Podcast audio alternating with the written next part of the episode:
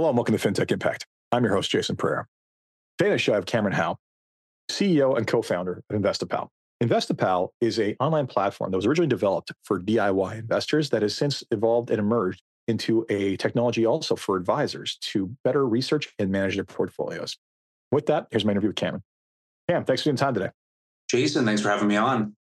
So, Cameron Howe, of Investipal, tell us about Investipal. Yeah, I think uh, you know to to jump into it with you, it warrants probably a little bit of preamble here.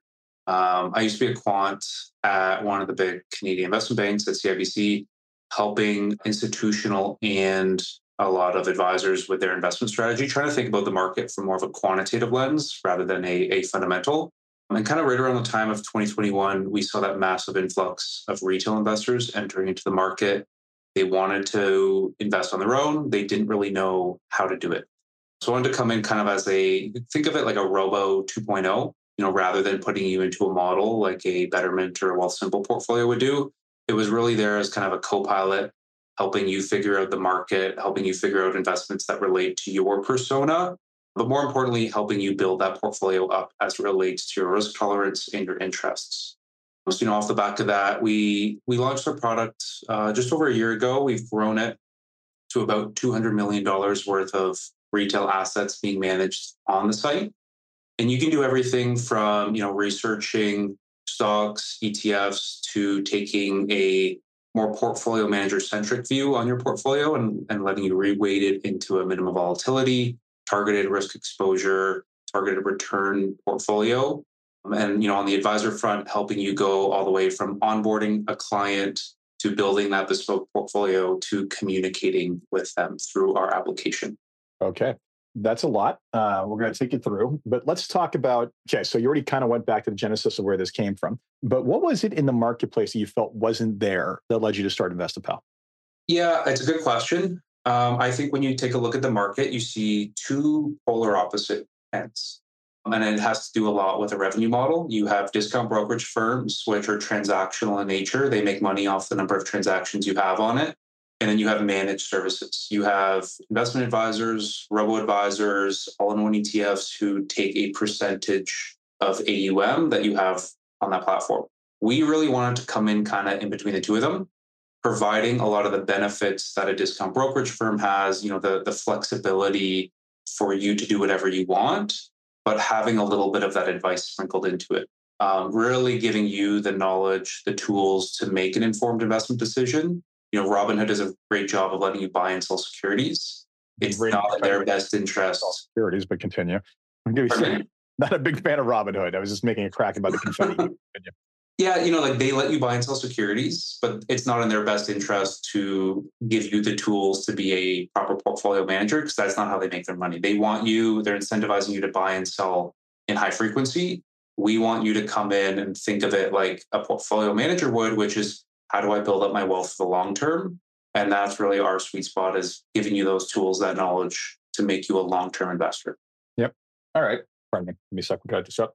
I said doesn't happen during, but it just did. Okay. So you saw that gap. You decided to build something to kind of fit that middle need. That's fine. So you talked about a number of things, and we're going to focus on this specifically from the advisor standpoint. So, an advisor, talk to me about what you're bringing to bear for me when it comes to the research angle for me to develop my portfolios before we get to the how I engage my clients with this.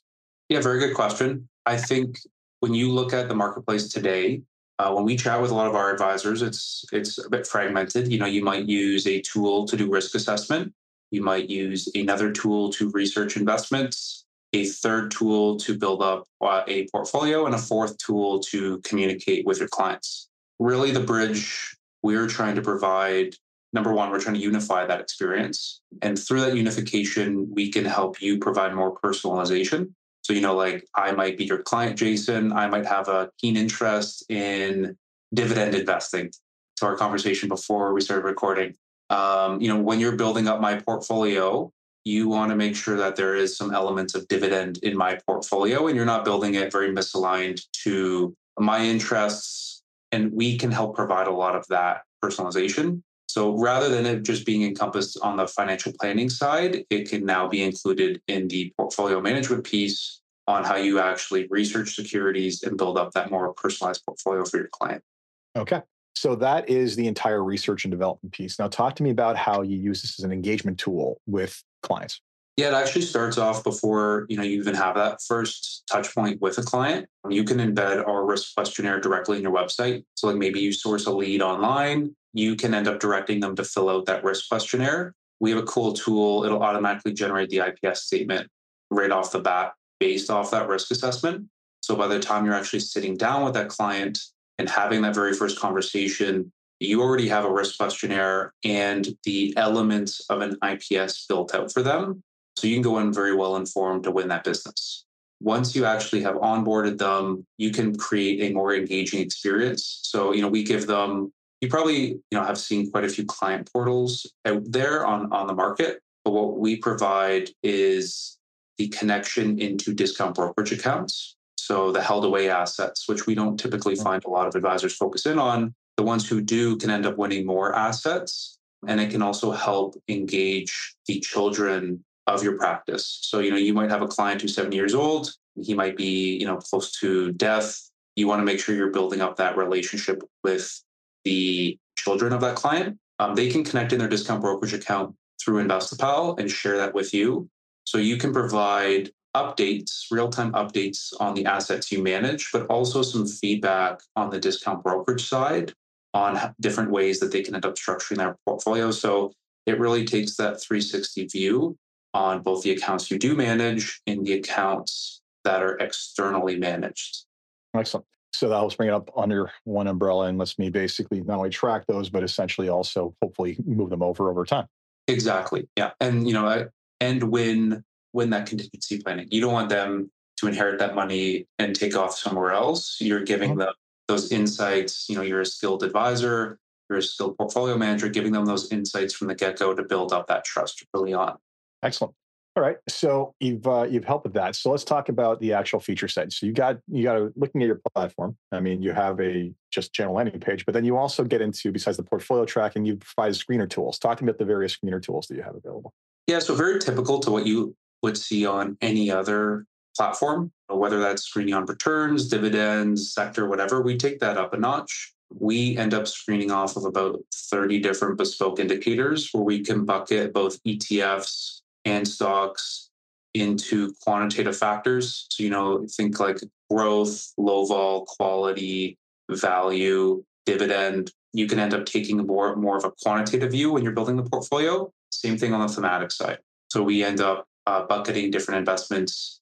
Um, I know it's your probably your favorite theme, probably Jason, but you can end up looking at AI investments, mm-hmm. um, ESG, crypto, stuff like that. So if you do have a client who has a keen interest in those focus areas, you can include elements, whether those be single stocks, ETFs, or mutual funds into their portfolio as well. Excellent. When we started out talking about this, I you, I mentioned that you started off as a DIY tool, right? And that's exactly where you started. So talk to me about the transition into the advisory space. How did that come about? What was the feedback that led to it? Yeah, you know, the ideal sense we can help an everyday investor, i.e., you know, you might have $100, you might have $100,000, uh, manage that portfolio more effectively. What we saw after we launched the product was we skewed naturally high net worth people who had a keen focus, especially around portfolio management, are ones who have more assets behind them. Obviously, you want to protect what you have versus, you know, if you only have a few hundred dollars in your account, you're, I'll call it a higher risk seeker. You're looking to have way higher capital gains to grow that portfolio versus someone who fits in that 100,000 plus threshold. You're more worried on maintaining the assets you've already gathered over the years. So as a result, we ended up skewing at pretty high net worth um, our average account size is about $100,000 uh, on the retail front versus Robinhood. I think theirs is about $350. Um, so as a result, you can't end up employing modern, modern portfolio theory on five assets or three assets like a typical Robinhood investor. Yeah, so especially when you're encouraging individual share ownership. It's just, yeah, it's a little bit much. Exactly. You don't have all that money to play around with optimization. So we naturally skewed higher net worth. And then through a lot of those conversations, we ended up onboarding a couple advisors. And since then, we've been working on growing out that tech stack. We started at our core with the portfolio management features and those rebalancings and the, the personalization aspect to start going both up and downstream to help advisors onboard clients, but also to help them communicate with their clients more effectively. Excellent. So, talking about the feedback, what were they saying was missing from what they were using before? Yeah, it's a good question. The main piece is the the connecting of the dots, right? You might use, I'll call it like Riskalyze to do a risk assessment. You might use Addepar to do some rebalancing or portfolio research. You might use Morningstar to find different funds or ETFs out there. And then you might have that connected somehow into like Pershing or or mm-hmm. Schwab, something like that. Uh, we can come in and help connect all those dots. So rather than using disparate systems where you might be using Excel as like the middle ground behind all of that, very easily you can go from onboarding a client through a risk assessment to generating that IPS statement to placing them either into a model portfolio or a bespoke ground up portfolio in the matter of a couple hours.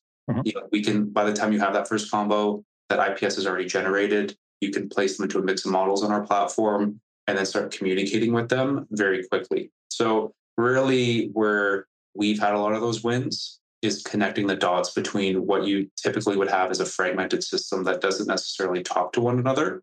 And then where we've also been able to win is those held away assets. So that those clients might have assets somewhere else. You want to have that full 360 picture. You can get get that very easily with Investipal, letting them connect in their Robinhood account or those third party providers into Investipal so you can have a look at the entire wealth picture. Excellent. All right, so that's where you've come to date. Because frankly, you know, you've been at this for a little while now, but that's um, that's where you are right now. But you're still early. Where do you see this going? Like, what what are you working on that you can share with us? Really, our whole goal is how do we help you, the advisor, automate your practice? So, you know, we we took that initial focus on portfolio management, and while we have been working on both on that portfolio management roadmap on either end of the spectrum. You know, what we're looking with some of our partners on who are leading in the industry, whether that be document management or financial planning, connecting that into Investipal. So we essentially are coming in in a much lighter sense than like Envestnet. Obviously, there's like Envestnet, Orions out there who do everything. They're very expensive. We are mm-hmm. really going after that. I'll call it that mid market, that independent RIA in the US who can't incur those sorts of costs. And where we see the value is through that human relationship. So we want to give you everything so you can focus in on that relationship rather than focusing in on the, the back office tasks of rebalancing a portfolio. Yeah, and it makes sense. I mean, you're you know the, the, the vendors you mentioned right they're they, they can basically run your entire practice on it and it's not it's not cheap because it basically runs your entire practice but there's definitely a role or a place for lighter weight solutions that basically deal with a few of the niche, or not a few, a few of the verticals that are absolutely necessary and fundamental to that advisor that basically are, you know, only, you know, 30%, 40%, 50% of what the other vendor does, right? So just honing in on what the actual true need is these people is, is absolutely a market for you. Exactly. Yeah. And some of the areas that like I think are of major interest, um, like our team is focused in on private assets. Like we're seeing a lot of advisors take a big uptick in terms of alternative exposure. And a lot of the mm-hmm. value they're providing is access to like a KKR fund that you can't mm-hmm. get off the street. So mm-hmm. we're really focused on like, okay, we have this base level portfolio management solution that lets you optimize your public assets. What if we throw in a private into that? A lot of the, you know, the players we we talk to today, a lot of the advisors are forced to go to spreadsheets to help with that.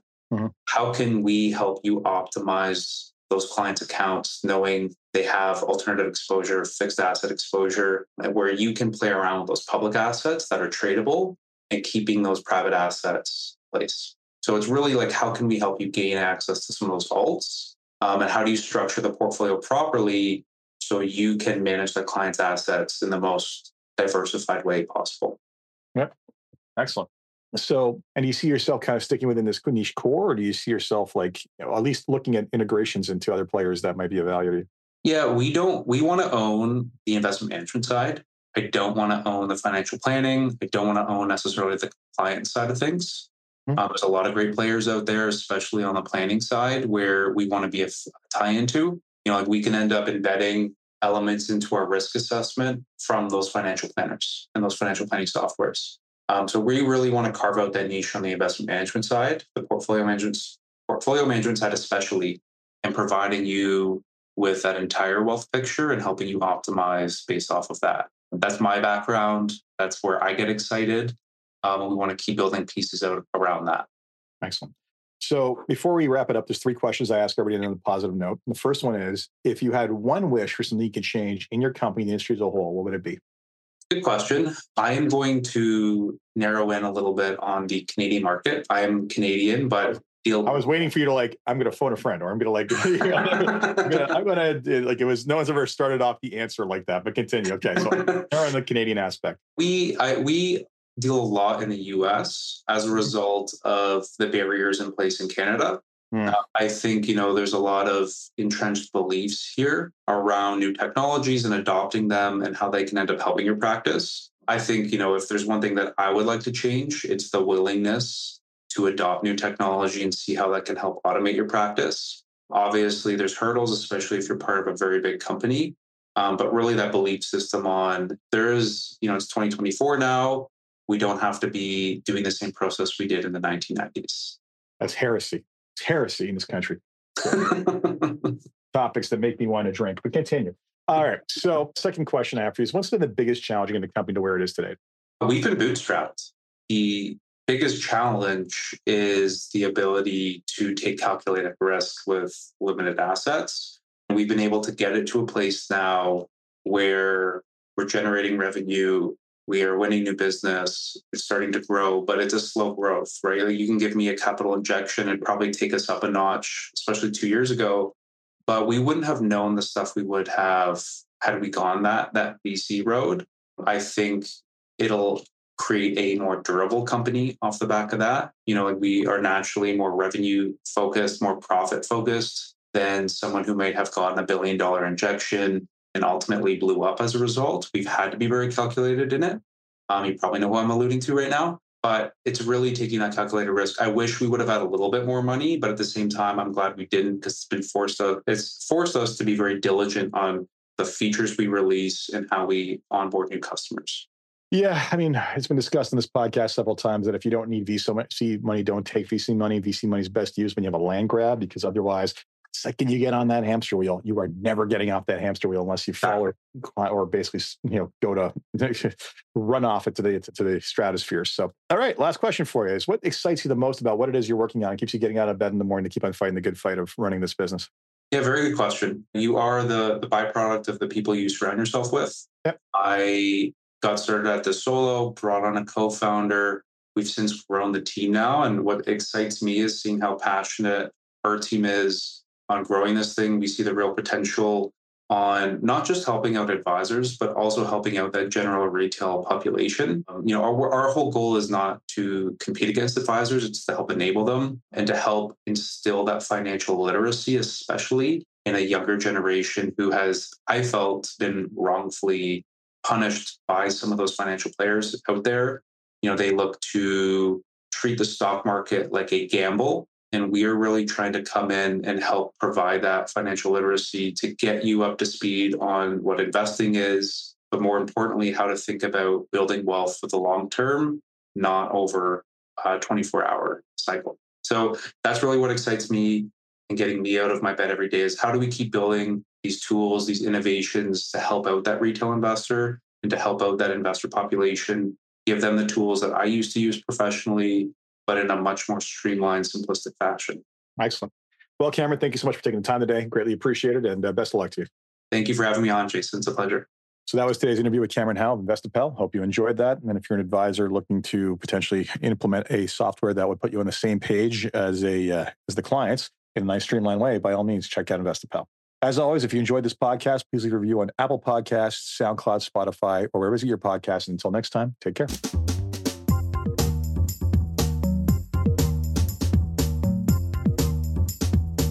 This podcast was brought to you by Woodgate Financial, an award winning financial planning firm catering to high net worth individuals and their families. To learn more, go to woodgate.com. You can subscribe to this podcast on iTunes, Stitcher, and Google Play, or find more episodes at jasonpereira.ca.